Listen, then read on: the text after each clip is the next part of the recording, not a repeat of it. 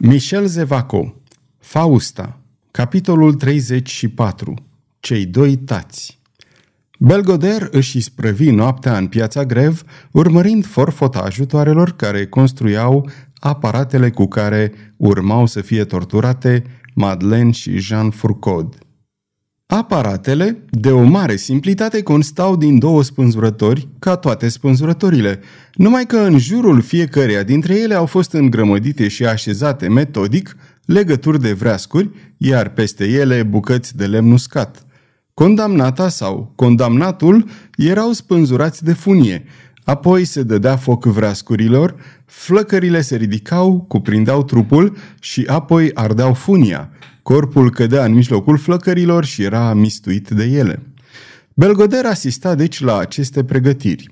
După ce fuseseră gata cele două ruguri din jurul spânzurătorilor, îi văzu pe aceiași muncitori ridicând o mare platformă pe care se putea ajunge pe patru trepte și care fu acoperită în întregime cu un covor. Era destinată lui De Ghiz și suitei lui. Între timp se luminase și pe măsură ce razele soarelui inundau piața, aceasta se umplea treptat de lume. Grupuri îmbrăcate sărbătorește, pline de veselie, veneau din toate colțurile Parisului și își ocupau locurile. Pe la ora 8, înaintă în piață o companie de arcași ai ligii. Răsunară aclamații, momentul se apropia. Belgoder se învârtea în sus și în jos în mijlocul acestei mulțimi. Un zâmbet livid îi împietrise buzele. I se părea că acea masă enormă de oameni se afla acolo ca să-i sărbătorească răzbunarea. Se apropie de acea parte a pieței aflată de-a lungul fluviului, unde era prundișul propriu-zis. Acolo sosise o lectică. Ea fu astfel așezată încât persoanele dinăuntru să poată îmbrățișa toată scena. Vreo 20 de oameni înarmați cu spade și pumnale înconjurau lectica, ale cărei perdele de piele erau trase. Ele fură între deschise o clipă și Belgoder zări interiorul căptușit cu saten alb. O figură palidă se arătă și apoi dispăru. Oricât de scurtă fusese această apariție, țiganul recunoscuse chipul. Fausta, murmură el. În momentul acela răsunară în piață trompetele unei fanfare. Izbucnire exclamații exaltate ca bubuitul unui tunet. Dinspre strada Temple veneau patru rânduri de călăreți cu pălărioarele împodobite cu smocuri de pene, cu pieptarele din mătase roșie, pe care se detașau armoariile lui de ghiz. Ei înălțară spre cer stegulețele trompetelor și răsunătoarea fanfară părea să anunțe sosirea unui rege atotputernic. În spatele lor veneau goarzii personali al lui Henri de Guise, luxos îmbrăcați cu stofe din fire de aur, purtând la umăr strălucitoare halebarde. Apoi urmau călare capitanul și ofițerii gărzii. Și, în sfârșit, singur, în mijlocul unui larg spațiu liber, încălecat pe un splendid alezan cu nările focoase, înveșmântat în mătase albă, cu o mantie roșie pe umăr, venea ducele de ghiz, ridicând în trecerea lui un îndelungat val de aplauze. În spatele lui, mulțimea gentilomilor ce aparțineau, în costume de paradă cu broderii strălucitoare, treceau într-un zornăit de pinteni și de spade. Henri de Ghiz și gentilomii săi descălecaseră și luară loc imediat pe scaunele de pe platforma ridicată în fața celor două ruguri. Aproape în același moment, Departe, din fundul străzii Sant-Antoine, năvăliră în piață rafale sinistre, niște urlete surde, strigăte de ură și de moarte. Apăruseră cele două condamnate, care urmau să fie predate judecății poporului și erau duse acum la execuție. Atunci, Belgoder privi orologiul cel mare al palatului judecătorilor. Arăta aproape ora 10. El se îndreptă spre casa indicată de Fausta și bătu puternic la ușă. I se deschise de îndată. Un servitor îmbrăcat în negru apăru și, înainte ca țiganul să fi deschis gura, întrebă. Veniți din partea prințesei Fausta? Intrați. Monseniorul se dă de ceasul morții așteptându-vă. Servitorul îl conduse grăbit și țiganul se găsi în fața intrării unei vaste încăperi pe jumătate întunecată își încordă privirea și îl văzu pe prințul Farnes, care, cu trăsăturile răvășite, îi veni în întâmpinare răgnind un urle de bucurie turbată. A venit!" Era vorba de Claude. Da, Claude era acolo. De la încheierea pactului pe care l-au semnat, prințul Farnes și meșterul Claude, cardinalul și călăul, s-au văzut tot timpul uniți de același gând, să o omoare pe Fausta care a ucis-o pe Violeta. Când Farnes primise noaptea trecută scrisoarea Faustei, care îi anunța că fica lui trăia, Claude se afla lângă el. Restul nopții fusese pentru cei doi oameni un șir întreg de frământări. La ivirea zorilor, când lumina s-a strecurat prin obloanele închise, ei se văzură atât de schimbați, atât de jalnici cu chipurile desfigurate de o asemenea spaimă, încât se speriară. Primul care se scutură din această lâncezeală bolnăvicioasă fu Farnes. El chemă un servitor și îi dădu niște ordine. Să așteptăm, zise el apoi. Farnes rămase nemișcat cu brațele încrucișate. Claude începu să se plimbe încet. Li se părea că trăiesc într-un vis. Scrisoarea Faustei li se părea când adevărată, când micinoasă. Dar de ce ar fi mințit Fausta? În ce scop? După un timp, atenția lui Farnes se concentră asupra urletelor care creșteau. În enervarea neobișnuită a acestei așteptări înfrigurate, el ajunse să-și închipuie existența unei misterioase legături între scrisoarea Faustei și strigătele pe care le auzea. Se duse la fereastră și împinse puțin storurile. Îi apărut deodată piața grev, cu cei doi stâlpi de tortură, cu cele două ruguri, estrada, mulțimea nenumărată, o viziune tragică, înspăimântătoare, care îl făcu să se dea înapoi. Cine va fi executat?" întrebă el cu un glas tunător, apucându-l pe Claude de braț. Claude rămase o clipă buimac de groază și în el se dezvăluise deodată legătura tainică dintre numele Violetei și ideea execuției. Sări la fereastră și, cu privirea rătăcită, urmări ceea ce se întâmpla acolo. Un strigă de moarte, un nume repetat de o mie de boturi de monștri, învăluia cele două ruguri. Aceste nume îi arătară adevărul. Zâmbi. Liniștiți-vă, zise el. Îmi amintesc, azi dimineață sunt spânzurate surorile Furcod. Ficele procurorului Furcod?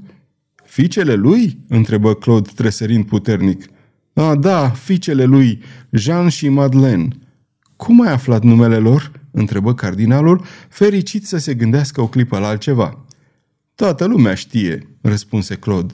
Și în șoaptă, într-un murmur abia dezlușit, mai palid decât fusese cu o clipă înainte. Jean și Madeleine, fiicele lui Furcod, ale lui Furcod. Vai mie, puteam să prevăd toate acestea atunci când... O lovitură în ușă venită din afară zgudui încăperile și se rostogoli în surde ecouri până la ei. Iată-l, murmură Farnes cu glasul stins. Claude nu spuse nimic, dar ochii se pironiră asupra ușii. De afară ajunse până la ei vuietul unui imens urlet. Iată-le! Iată-le, surorile Furcod! Ei nici n-auziră dezlănțuirea acestui vuiet funebru pentru că ascultau atenți pașii grăbiți care urcau scara. Pașii celui ce le va arăta că Violeta e vie și, fără îndoială, le o va înapoia. Farnes, cu mintea rătăcită, înaintă clătinându-se spre ușă. Claude voi să se repeadă, dar în aceeași clipă ușa se deschise și fostul călău se opri țintuit locului. Înnebunise oare? Acum când gândul la Violeta ar fi trebuit să-i stăpânească mintea și sufletul, el chipzuia la altceva. El e, el e, tocmai în momentul când surorile Furcod urcă pe rug. O, oh, cumplită fatalitate! Apoi dădu înapoi ca și cum vederea lui Belgoder l-ar fi îngrozit scoțându-l din minți. Farnes recunoscu de la prima privire pe țiganul cu care vorbise în aceeași piață grev țiganul căruia îi poruncise să o ducă pe Violeta la palatul Faustei. Pe Violeta, fica sa. El trebuia să știe unde se află Violeta. Farnes dădu un chio de bucurie turbată, îl apucă de braț pe Belgoder și băigui. Fica mea! Unde-i fica mea?" Fica lui?" răgni țiganul. Nu cumva e vreun țicnit?" Atunci îl zări pe Claude, se smulse cu o mișcare scurtă din strânsoarea cardinalului și se îndreptă spre fostul călău. Claude se cutremură. Nu n-am mai văzut de multă vreme, zise Belgoder cu un rânjet înfiorător. Din ziua când n-ai vrut să-mi arăți copiii mei, nici măcar pentru o clipă. Privirea lui Claude se îndreptă spre fereastră cu o expresie de groază de nedescris. Ascultă, murmură el cu un glas lugarnic, credeam că fac bine, că le salvez trupește și sufletește pe aceste micuțe. O, ți-o jur, cel care le-a luat este un om cum se cade. Să-mi salvezi fiicele, urlă Belgoder, să salvezi niște copii smulgându-i de la tatăl lor, nemai auzit. Așadar, cinstite călău, nici nu te-ai gândit la suferințele tatălui și nici nu ți-ai spus că voi căuta să-ți plătesc doliul cu un doliu și suferința printr-o suferință. Claude se ridică. Ce spui tu?" bolborosi el. Violeta ta, cine ți-a furat-o spune, știi? Ei bine, eu sunt acela, eu. Acum înțelegi? Ei bine, călău, nu spui nimic, nu vrei să-mi spui ce ai făcut cu Flora, ce ai făcut cu Stella, eu am să-ți spun ce am făcut cu Violeta. Omul acesta mi-a ucis fica, răgni Farnes. A ucis-o? urlă Claude. Asta voiai să ne spui? Oh, vai de capul tău dacă e adevărat! Belgoder izbucni în râs. Ha, ha, ha, dinte pentru dinte, scrâșni el. O vrei pe fică ta? Vrei să o vezi? Azi dimineață vor fi spânzurate și arse cele două furcod.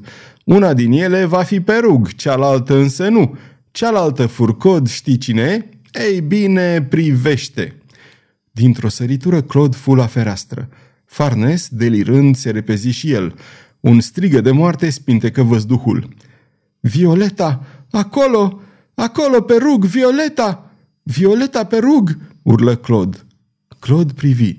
Pe rugul din stânga se legăna trupul uneia din surorile Furcod, gata spânzurată, învăluită de flăcări.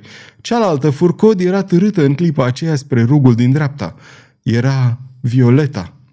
Claude îl apucă de gât pe Belgoder înfricoșător, groaznic la vedere, cu un chip lipsit de expresie omenească, el se aplecă și în această mișcare îl forță și pe țigan să se aplece. Iar glasul lui Claude, un glas aspru, cu un accent cu neputință de redat, îi urlă lui Belgoder la ureche următoarele cuvinte. Privește la rândul tău, privește, diavole, privește corpul Madlenei Furcod, privește-l, Funia se rupe, privește-l, iată-l pradă flăcărilor. Belgoder, aceea care arde nu se cheamă Madeleine, ea se cheamă Flora și e fica ta. La aceste cuvinte, Claude, cu o mișcare frenetică, îl împinse pe Belgoder înapoi în cameră și, cu un blestem sălbatic, încălecând pragul ferestrei, se avântă în gol. Belgoder dădu unul din acele urlete groaznice, asemănător fiarelor când sunt ucise. Ca într-un coșmar, el îl văzu pe Claude străbătând văzduhul, căzând, rostogolindu-se pe pământ, apoi ridicându-se și, cu pumnalul în mână, repezindu-se în mulțime spre rug, spre Violeta. Belgoder întinse brațele, în timp ce lacrimi de sânge se prelungeau pe obrazul lui monstruos. Deodată tresări. Azi noapte nu o recunoscuse pe Stella, dar o va regăsi și ea îi rămânea pornica din pușcă, se repezi și deodată își simți prins umărul de o mână de fier. Privirea ei se aținti asupra omului care îl oprise. Cine ești? Ce vrei?" se răsti el. Sunt tatăl Violetei," răspunse Farnes cu o voce de gheață. Tu vei muri aici." Tatăl Violetei?" strigă Belgoder zăpăcit de uimire. Tatăl Violetei este Claude." Tatăl Violetei sunt eu," țipă Farnes cu un accent supraomenesc de disperare. Și pentru că tu ești cel care ai ucis-o, mori, mori și fii blestemat. Odată cu cuvintele, pumnalul lui Farnes fulgeră prin aer, dar emoțiile care l-au răvășit au frânt în el resorturile vieții. Pumnalul nu apucă să coboare, cardinalul deschise larg brațele, se răsuci pe loc și se prăbuși ca o piatră leșinat. Belgoder fugi, coborâ scara din câteva sărituri și începu să alerge spre poarta Montmartre. Din piața Grev se ridica un vuiet. Farnes, sfârșit, se târâ până la fereastră. Sfârșitul capitolului 34